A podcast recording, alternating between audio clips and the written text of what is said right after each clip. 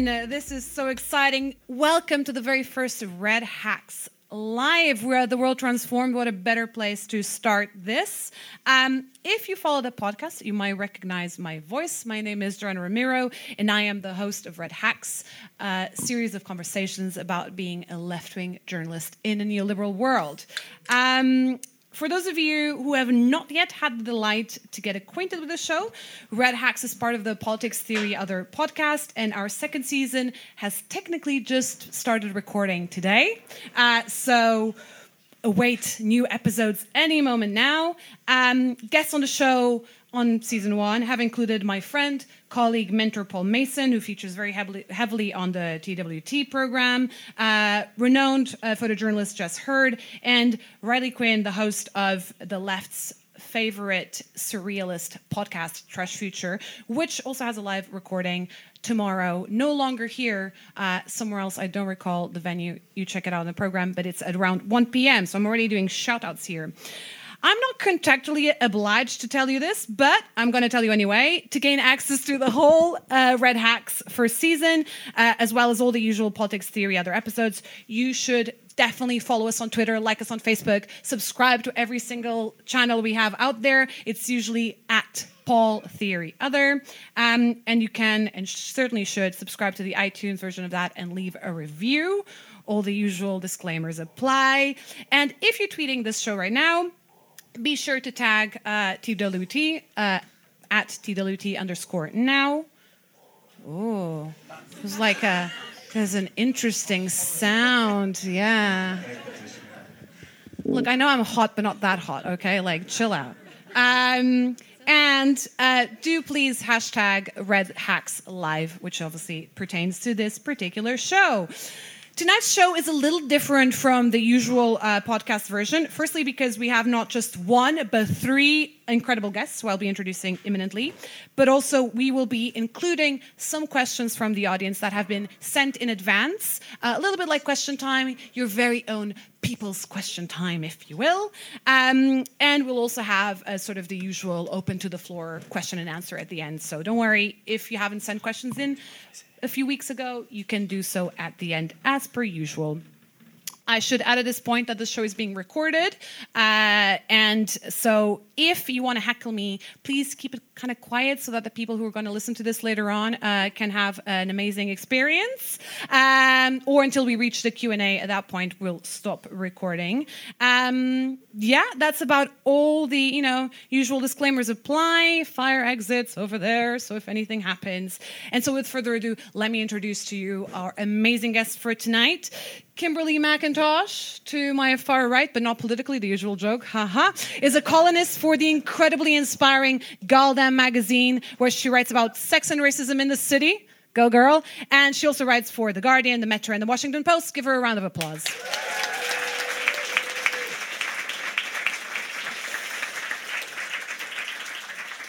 Right next to Kimberly, there's Simon Childs, who's the Home Affairs editor at Vice UK. He was involved with a long struggle to get the National Union of Journalists, or NUJ, recognized at Vice, which was finally victorious in July this year. Hooray!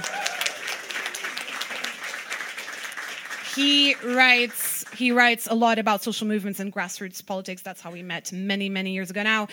And to my immediate right needs no introduction. Owen Jones, uh, who is a columnist for The Guardian, author of Chavs and the Establishment, commentator in chief of all things labor. He has also written prolifically about media bias and who's been a good friend for many, many years. Thank you, all of you, for coming. Amazing. So, we're going to start off with a question from the audience. We're going to kick it off that way. I'll be asking some questions. We'll keep it conversationally. So, you know, like I want you guys to feel like really comfortable with this as much as us on the panel. The first question comes from Ollie, who's a young journalist and an avid listener to Red Hacks. Ollie, over there, if we could get him a microphone to kick off the discussion. Uh, so my question is: As left-wing journalists, you operate in a very neoliberal industry, which reinforces neoliberal ideology and is structured as an insiders club. How do you avoid uh, compromising your principles in such an environment? Anyone want to start with that? Owen, you work for The Guardian.inc. Do you, Do you want to start off with that? um, Yeah, I mean, I, so uh, yeah, I think the thing we need to understand about the media is we're often told by uh, its the defenders of its current incarnation that we have the free press and we have a free press in the sense the government doesn't directly control it, not North Korea. Not the most ambitious place to start, by the way, but instead, most of the British media is owned by a very small group of rich media oligarchs who define the terms of what they would call the national conversation. So they are they they if you like they're like the patrol guards of what's acceptable and what isn't, and uh, they will. Uh, demonize and attack ideas and those who champion those ideas that challenge a status quo from which they directly uh, profit. Um, they, in a pandemic sense, instead of holding vested interest to account, often there are great journalists at an individual level who obviously do do that. But what we see is the relentless scapegoating of minorities, Muslims, refugees, and migrants, often intentionally to divert uh, responsibility away from those at the top of society.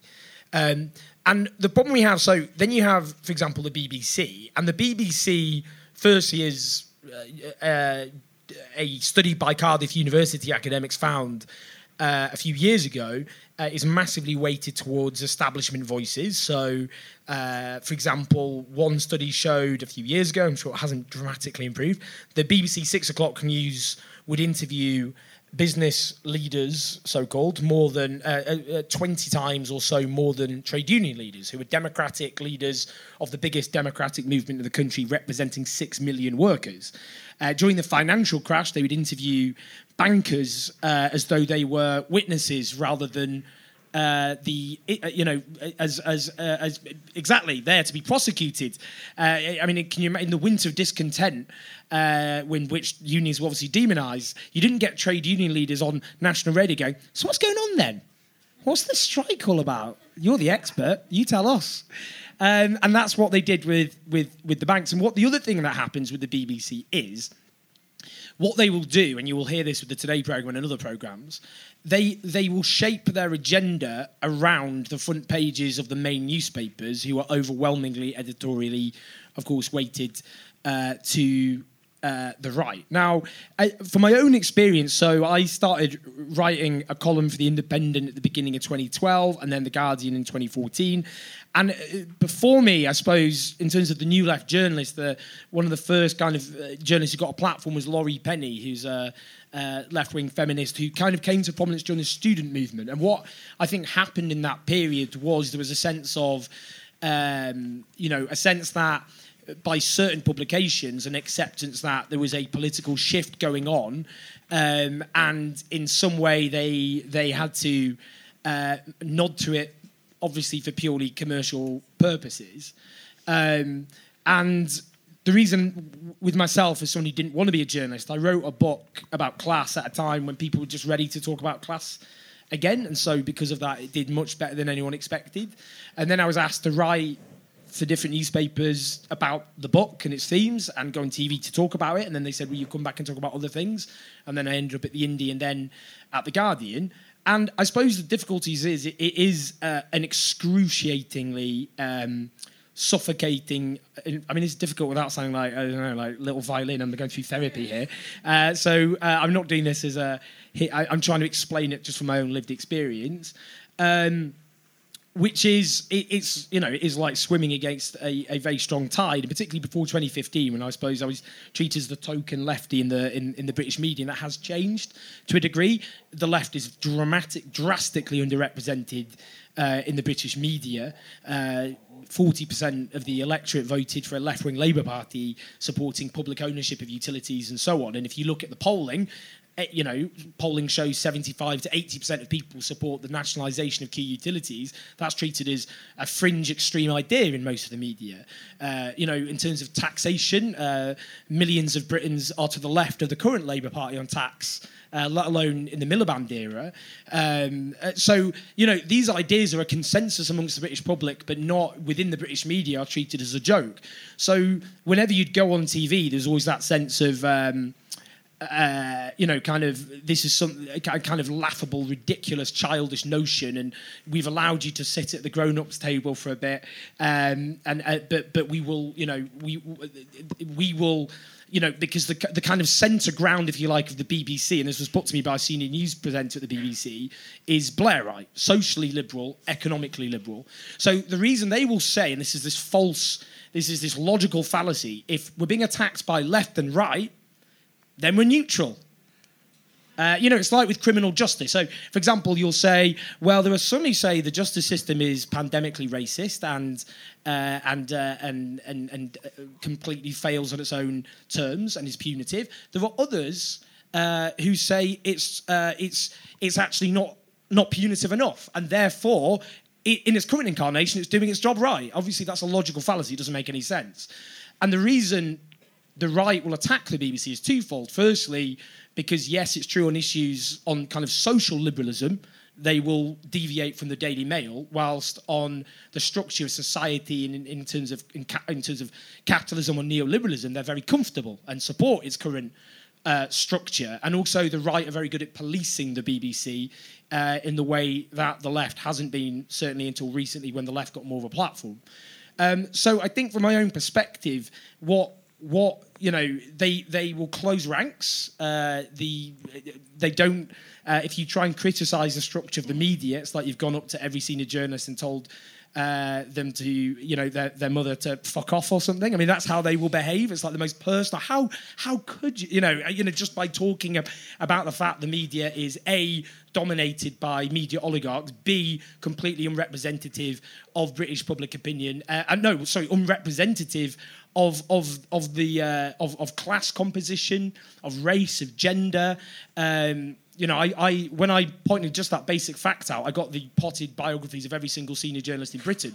Uh, it was like the four Yorkshiremen sketch, but not actually funny. And uh, and and and there was just that, you know, that it, it, I, I just think, from my own perspective, it's it, there's been more of a closing ranks in the last two years. That even though they felt obliged to give, you know, if you look at Ash Sarkar, the rise of leftist commentators like that, there was a sense of we were having this nice, polite dinner party where we would have our differences in very narrow confines, and this bunch of hooligans have just invaded who started throwing food around, uh, who don't abide by the etiquette and saying, you know, extreme things. And so there's a closing ranks that constantly takes place in an effort to make those who dissent from the status quo feel as uncomfortable and as insecure as possible. And because of how precarious journalism has become, that makes people even more worried that if they were to deviate in any way from the status quo, and I'm talking about people not on the radical left, then they, they will fear for their employment and their livelihoods. Can I ask you, Kimberly, how, how this has you know resonated what, what Owen is saying now with your own experience? Yeah, sure. So um, I feel I'm quite lucky in a sense because one writing for gal-dem, it's straight up. It says it's anti-capitalist, so I don't really have to worry as much about the constraints with traditional media. But I do write for um, mainstream publications as well. But my it's not my full-time employment, and so that is a privilege that I have. I work um, for a racial justice organisation, so I don't have to fear that I'm not going to be able to cover my rent um, because I don't have an article ready to pitch. So it means that I'm able to be a lot more choosy about the institutions that I write for and what I write about. But what I don't have as much control over is if I have to go on broadcast media as part of my salaried employment.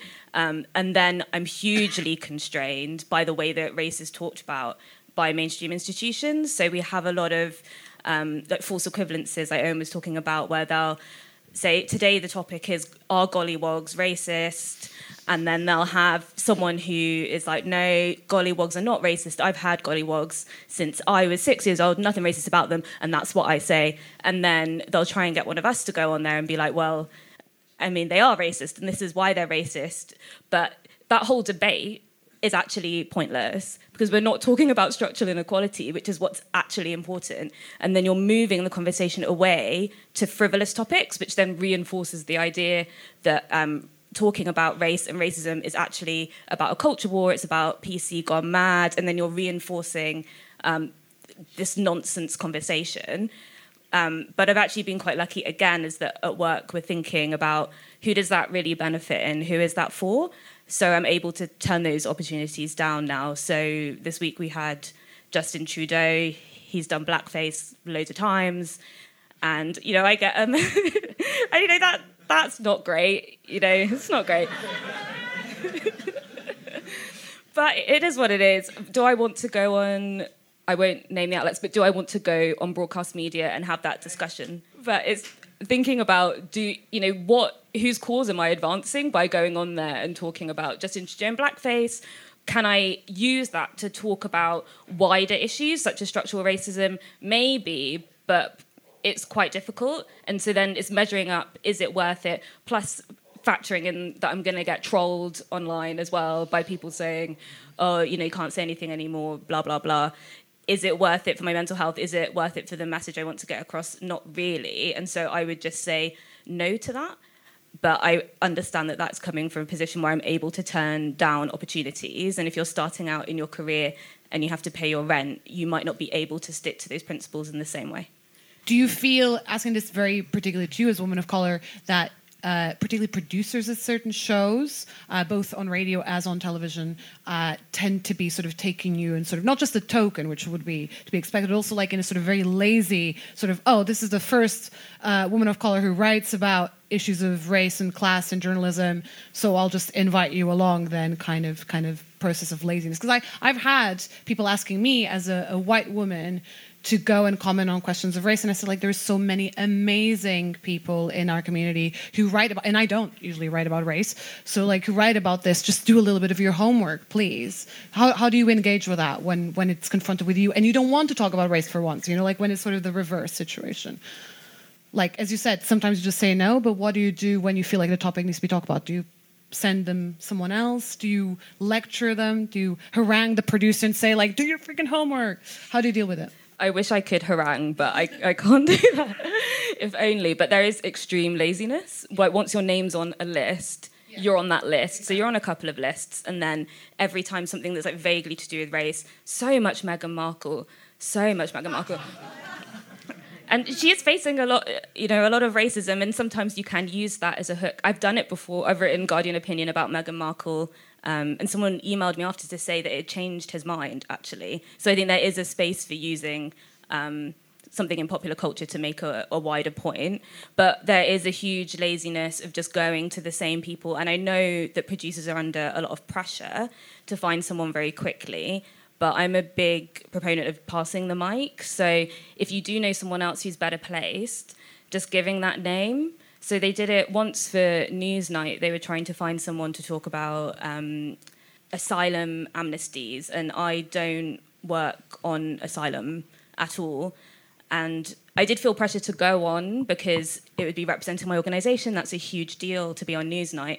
Um, but I spoke to my boss about it, and he said, "If you're not comfortable, don't do it." I mean, I'm not going to um, do well at it. It's not my subject area, and there are lots of other people that they could speak to, but they needed. It was an all male, all white panel, so they were just desperate. I mean, that's already a, that shows already a, a problem there from the beginning. Yeah, it's it's the worst form of identity politics. I know the right always going on and on about identity politics, but this is one of the few times that the it's not a nonsense phrase. It is actually describing a process where someone who doesn't even know about a topic and isn't the best fit is being picked because there were no other women and no people of colour on the panel, and I'm the only name they could think of at that time because I was talking about the Windrush scandal, but Windrush is nothing to do with asylum, so I'm not an expert on that. So I'm definitely a fan of giving them the name of an expert.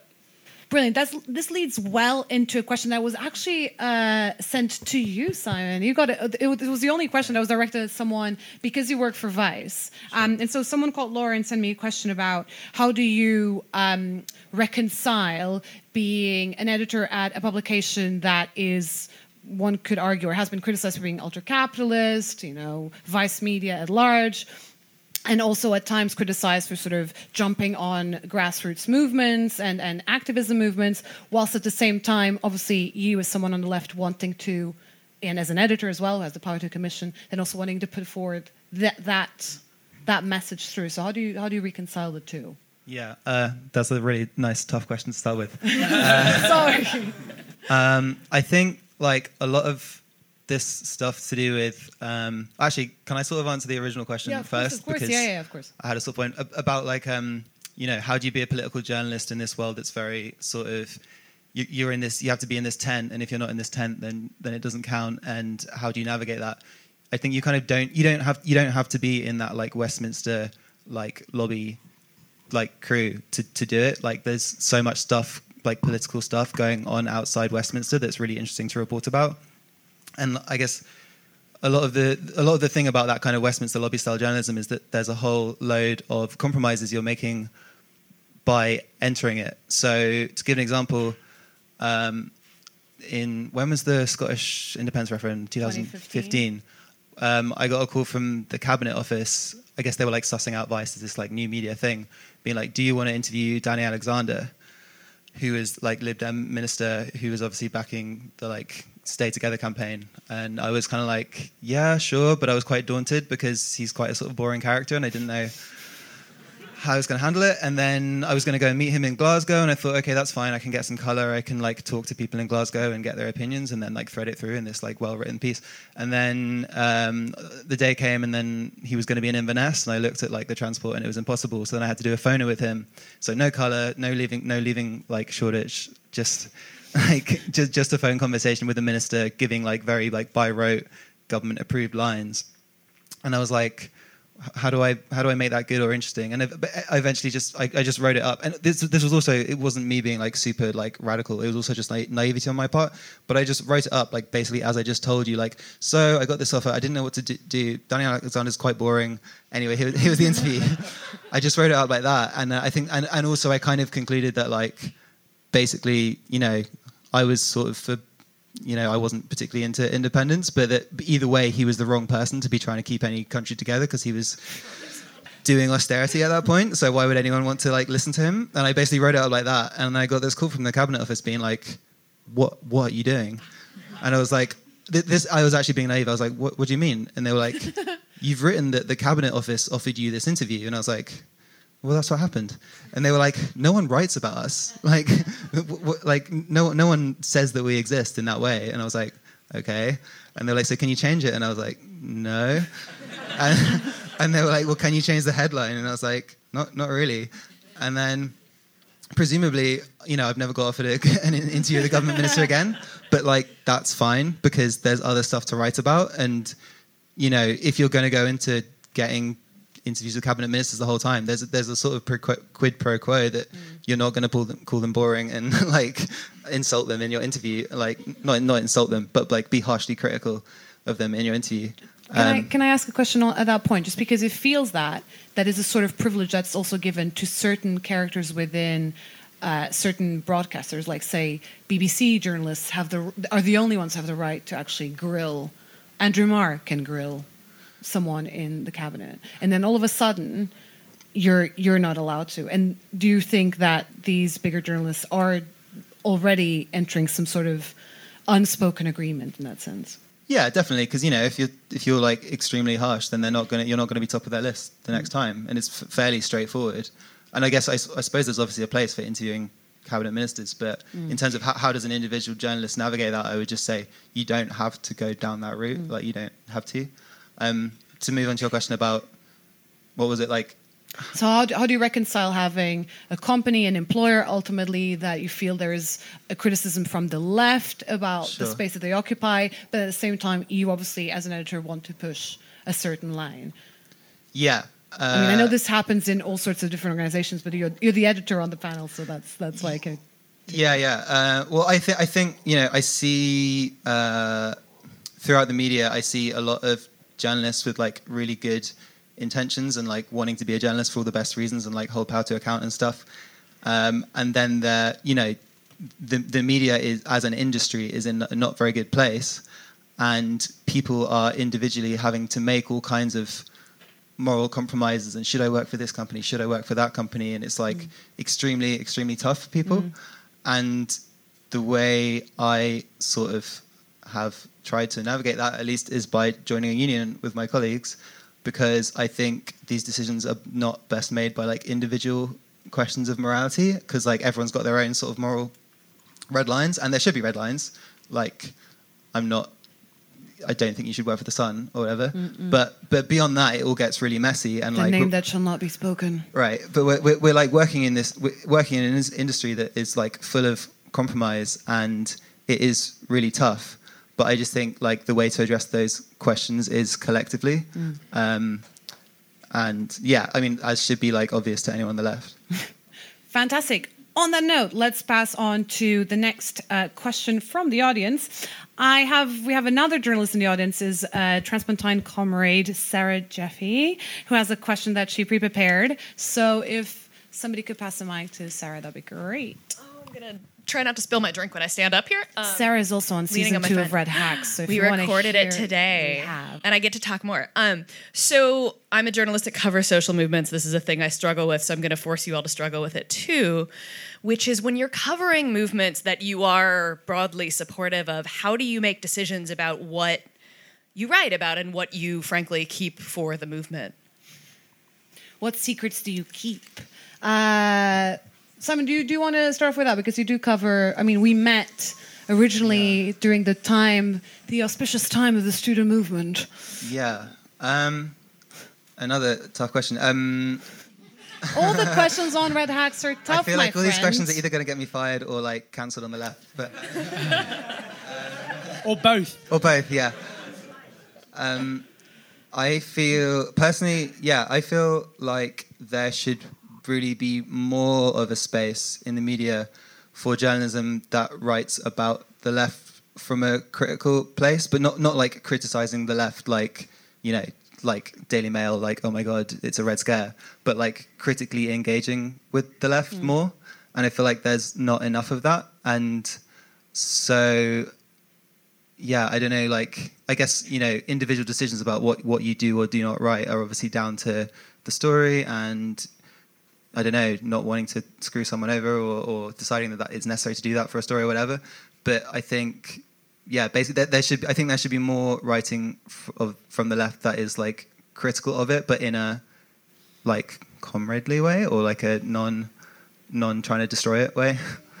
Yeah, I feel like you want to come in? Owen? Yeah, it's really tough because, you know, I mean, obviously, I, I speak as an opinion writer, and uh, there are lots of opinion writers who I would regard as aligned with with power and with the status quo, and I feel that is covered um, amply. Um, and if you have a platform uh, in which you are sympathetic to these movements, then you are in a very marginalised position in the British media and you end up with a double you end up with various dangers which is a there's already an all-out war against these struggles and movements and and and you know as well as that the danger of them going ah even this lefty columnist has said something about this struggle about that you know that that and that that will be kind of held up uh, and, and, and across the media as a consequence. I mean, it's difficult. I remember when Occupy happened, and I would write columns supporting Occupy. Occupy was a very important moment. I thought Occupy helped um, really popularise that sense of uh, this was a crisis caused by those at the top, the one percent, and uh, in which the vast majority, the 99%, I'd probably quibble with that statistic, but let's not go down on that. But that the vast majority had, had been forced to pay the consequences for. And uh, but at the same time, my own view was that a movement like that could only succeed if it had an accountable leadership and direction, and that's the political tradition that I'm from. That it wasn't enough simply, you know, it was it, it was raising public consciousness, and it did. And you know, I remember that you'd go on TV or radio, and they'd go, "Well, what's this even achieving?" And I, I would say, "I'm literally on television talking about capitalism." Uh, you know, and, and so that in itself it opens up that debate and that political space. And I think a lot of the political shifts in this country would have been impossible without the student movement, where we met, for example, um, or, or without you know UK Uncut, without the anti war movement before that, uh, without the anti austerity movement. This all created space. Uh, which then laid the basis for political shifts. But you know, I remember when I wrote about Occupy, and I, I, I wrote very, you know, as as someone very openly aligned with that struggle, but also had that not well, not criticism. It was just me talking about strategy and tactics, um, about the need for having a coherent alternative. That it wasn't enough to critique the system; you had to have an alternative. But that upset people, uh, some people, not most. Do you feel people, that's happening with, for instance, Extinction Rebellion and the way that we're covering or not covering Extinction Rebellion, the way that Extinction Rebellion interacts with other movements on the left, and we as journalists interact with them? That is a really, really important point because so Extinction Rebellion obviously, predictably, had media onslaught and attack. You'd get the likes of Adam Boulton on Sky News calling them fascists, uh, just lu- utterly ludicrous conversations. But at the same time, there were critiques from the left. There were critiques, for example, about uh, the casual way they would call for uh, for getting arrested without looking at the interaction between our racist justice system and the experience of people of colour. Now, do you then say, well, you're piling in now against in a in a media onslaught against uh, a struggle which is about saving humanity from extinction? Well, I don't think that's fair or reasonable, and I, so you have to have that debate. Um, you know, and, it, and it's one thing to be there as one of the few people defending and making the case from conviction, especially if you're an opinion writer, about those struggles. But that doesn't mean you just airbrush out of existence those problems that you have, as long as it's within that context. But it is very difficult because when you see um, a movement being piled in, piled on, like Extinction Rebellion, and you almost feel a democratic responsibility in that situation to try and push back because you kind of think, well, if if if, if people like myself with a platform don't do that, then that then not many people will. And so you've got to make you've got to take a balanced position on that. And uh, you know you might not get it right, but it is important. What I would do on Extinction Rebellion is I just signal boosted people of colour who made those critiques, and I think it would have been ridiculous. And there was this view. I remember, like I, I come from a Trotskyist family, and there was this crude interpretation of Trotskyism, which was, we will deal with women's rights and the liberation of minorities after the revolution. You know, I remember there was this, you know, the senior Trotskyist figure was asked by a woman comrade about, you know, what will be, how will we get the liberation of women um, uh, under socialism? And he said, that's a very interesting question. Put on the kettle and I'll, I'll tell you afterwards. And, and it, it's just, it's that sense of, you know, kind of, it, you, you, what, you, what, are we going to throw people under a bus uh, in the name of the struggle? Of course not. So I think you just have to have a, a balanced view and, you know, but also take into account that most of the media will ha- will be piling in, and it is important to push back with the truth. You're not making stuff up. You're just giving a, a view on the ground or giving a platform to activists and people. And just quickly on that, that's what I should have in the first question. The whole point of being a left journalist in a neoliberal context is to use your platform as best you can to give a platform to causes, people, uh, and movements which are otherwise airbrushed or demonized. Uh, and, and that's your role, basically, effectively, or one of your main roles in any case. Um, and and ideas as well, which are otherwise demonized and airbrushed. But that doesn't mean you do that always uncritically, but you have to bear in mind the democratic responsibility you have. Bringing on from that question onto you, Kimberly, but, but bring this on as well, just to add another element to it. How do you also manage your own uh, basically your own i mean ultimately a certain bias. I'm not i'm not afraid of biases by the way. I think everyone has their own lens through which they look at things. Um, and so when you're part of when you're writing about something or when you're asked to comment on on something that you've have lived experience on how do you balance this uh, this these two roles between i've experienced this and i have to write about it as well as what sarah was asking just a minute ago? So from the um, talking about movements and critiquing them I think there's also thinking about where you make that critique um, and whether it's um, an outlet which is going to platform in good faith and want to start a conversation about an interrogation of our social movements, or if it's going to be an outlet that's going to use it as a bat to hit the whole movement with. So my friend Minnie wrote about Extinction Rebellion um, and its lack of like intersectional lens, but she did that in outlets which she knew were um, wanted to have a positive discussion, which would then hopefully make the people within that movement rethink um, their approach. Um, reading the comments underneath it, some people really did um, want to engage and rethink, and some people doubled down and were furious that we were diverting away from the emergency that is happening. But then, which begs the question you know, who is that for? Who are we who are we trying to build this future for? Um, and it also it does it turns people of color off. Like definitely with the um, EU um, referendum debate, every time someone makes a very um, just like embarrassing. I was trying to think of a better way to say it, but like an embarrassing take. Um, definitely anything that centers whiteness or anything that talks about freedom of movement in a way that like we don't want our rights as Europeans to be reduced to the level of these ethnic minorities who have been like dealing this for ages, like the Windrush people. We don't want to be treated the way they are. I just you just want to switch off and it makes you kind of withdraw from that movement. So I think interrogation can be difficult, but it's really necessary. Otherwise, you're going to lose people who actually need these movements the most, and then it's a question of who they're really for. Um, to the second point about talking about um, things that impact you. I was particularly thinking about because you write about sex and, and dating and having the, the, fact that I also write about those. I also often find myself in a position in which I need to decide okay, am I writing about this as a reporter? How much do I put my own lived experience through this? I mean, like, because it is a constant process of managing it. How do you, how do you do that? So I only like to use personal experience if I think I can make a wider point. I didn't always do this. I definitely my entry kind of into journalism was through a lot of some really quite cringe on reflection personal essays, which I hope no one ever finds, ever.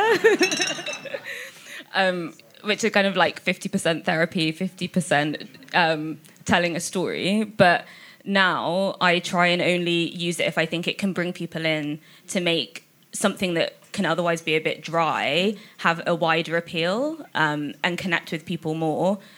Um, I don't want to just be right. My, a lot of my personal life is online. It is. Do you feel do you feel that it's something that happens a lot more to women than men? I don't know. Like I mean, obviously we have two men on on the panel, but I wonder if, as a woman, you also then suddenly ask a lot more to ask about. You know, much like women do a lot more emotional labor and in our society, societally speaking, collectively speaking, than than men are asked to do. If that's also how it reflects itself within journalism, do you do you feel that's part of that? I think so. Actually, um, Mika from gal-dem wrote something on this Caroline Calloway thing. Um, Check it out. It's morbidly fascinating. It was. I did. I you know I, I read the whole cut piece on the way to work. Um, and can I just I, will just explain? It's an American uh, Instagram influencer, one of the very first ones. Turns out that it was all kind of ghost written, and it became a sort of like for anyone who reads it, it's all about how it's navel gazing. You yourself are like sort of enwrapped in this story. It's nothing at all, but it became huge because she was making lots of money out of not doing very much work at all. So sorry, yeah. And you wrote a, a brilliant piece about it. But I think there is then there was a lot of discussion about the role of personal essays within journalism and the purpose of it. But it is a way in for a lot of women into journalism um, in a way that I don't think it is for men. And you do also open yourself up to a lot of critique, which then can become very personal because they're not just criticizing your writing or your political position, they're attacking you as an individual. And I have definitely had that before. Also, the people you're writing about will block you.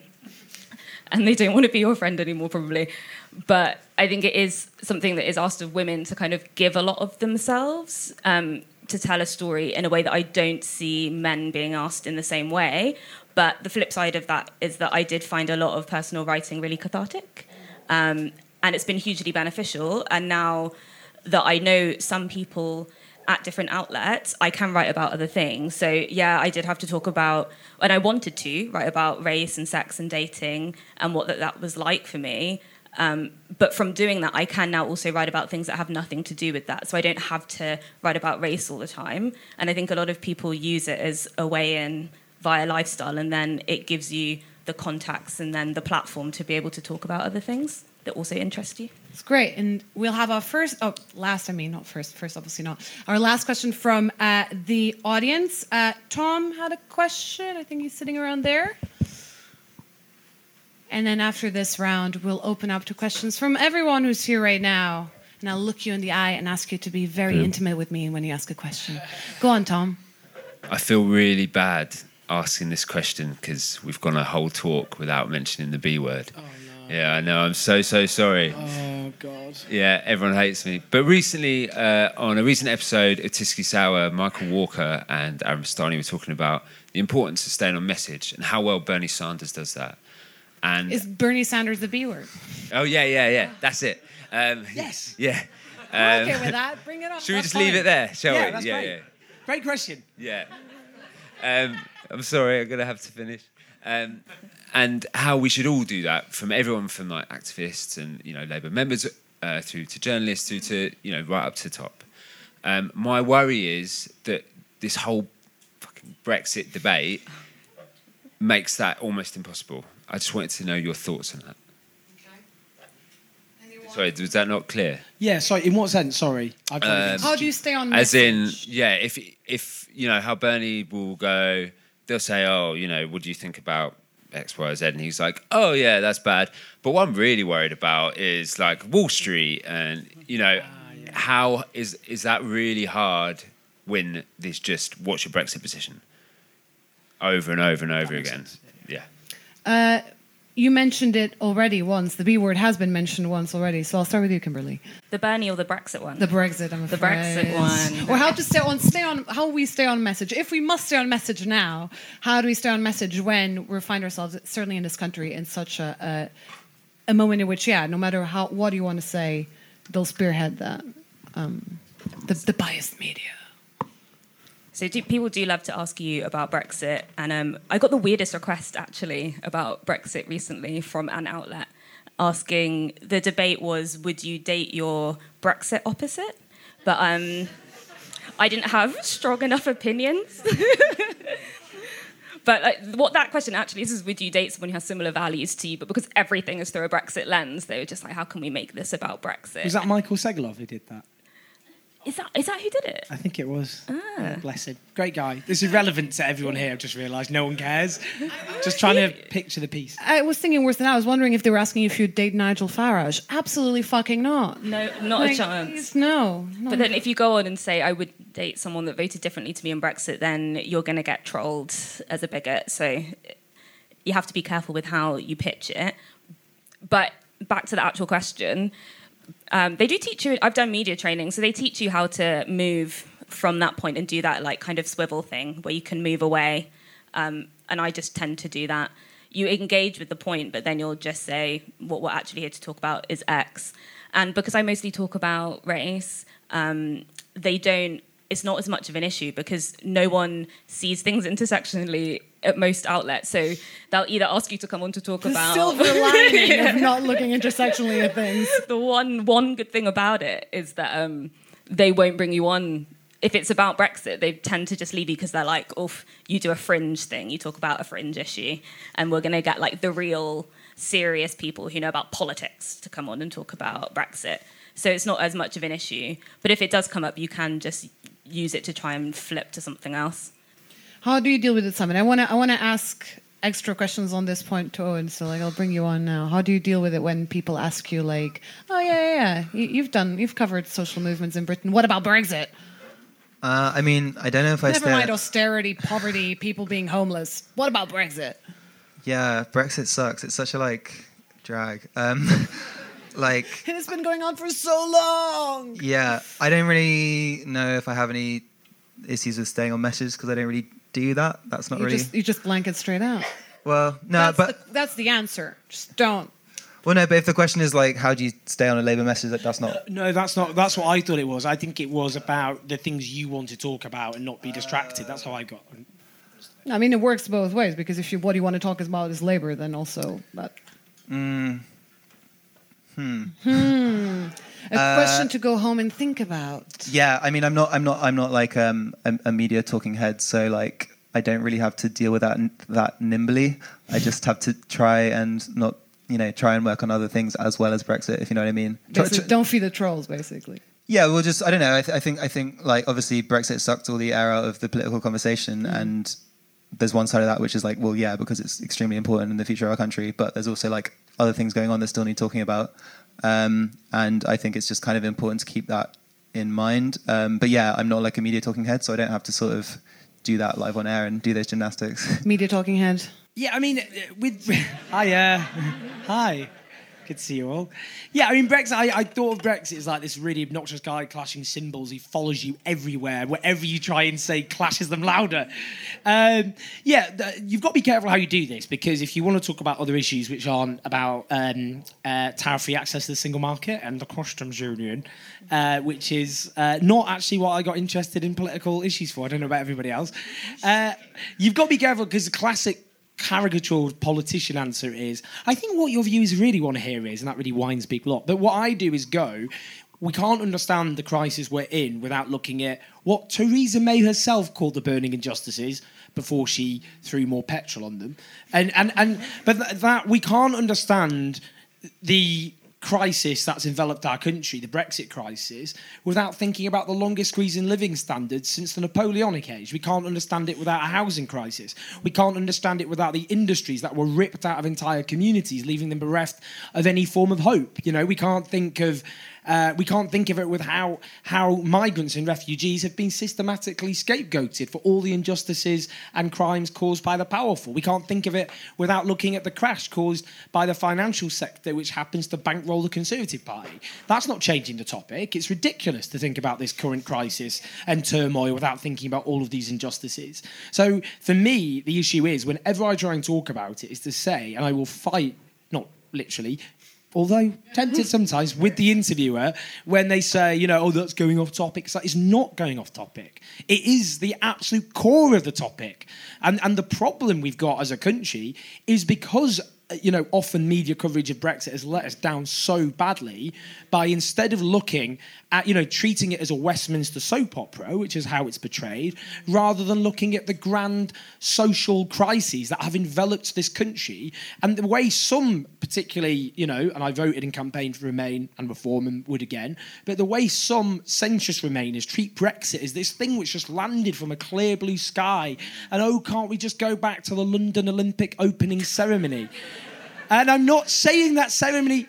I'm not saying it wasn't a great ceremony. It was brilliant, but the portraying it as Debatable, this. debatable. But it was like 2012 was this ut- well, it was fine. 2012 was this utopian world where everyone was happy and Britain was great, and you know they put nurses glorifying nurses a few months after the NHS bill for privatisation being put through, when nurses and other healthcare workers were already sc- having their wages squeezed, uh, which had driven some now to food banks. Uh, the Windrush Britons again valorised in that ceremony two months after the hostile environment had been introduced. You know, this was a time of, you know, the one, if you want to think about 2012 and, and, and uh, ceremonies, then think about the Paralympics when George Osborne was booed by thousands of people for a reason, because Britain was in turmoil. So we've got to push back on this narrow Brexit idea that is all about customs unions and single market what's going on in the Conservative Party and Labour divisions when we can't understand the crisis we're in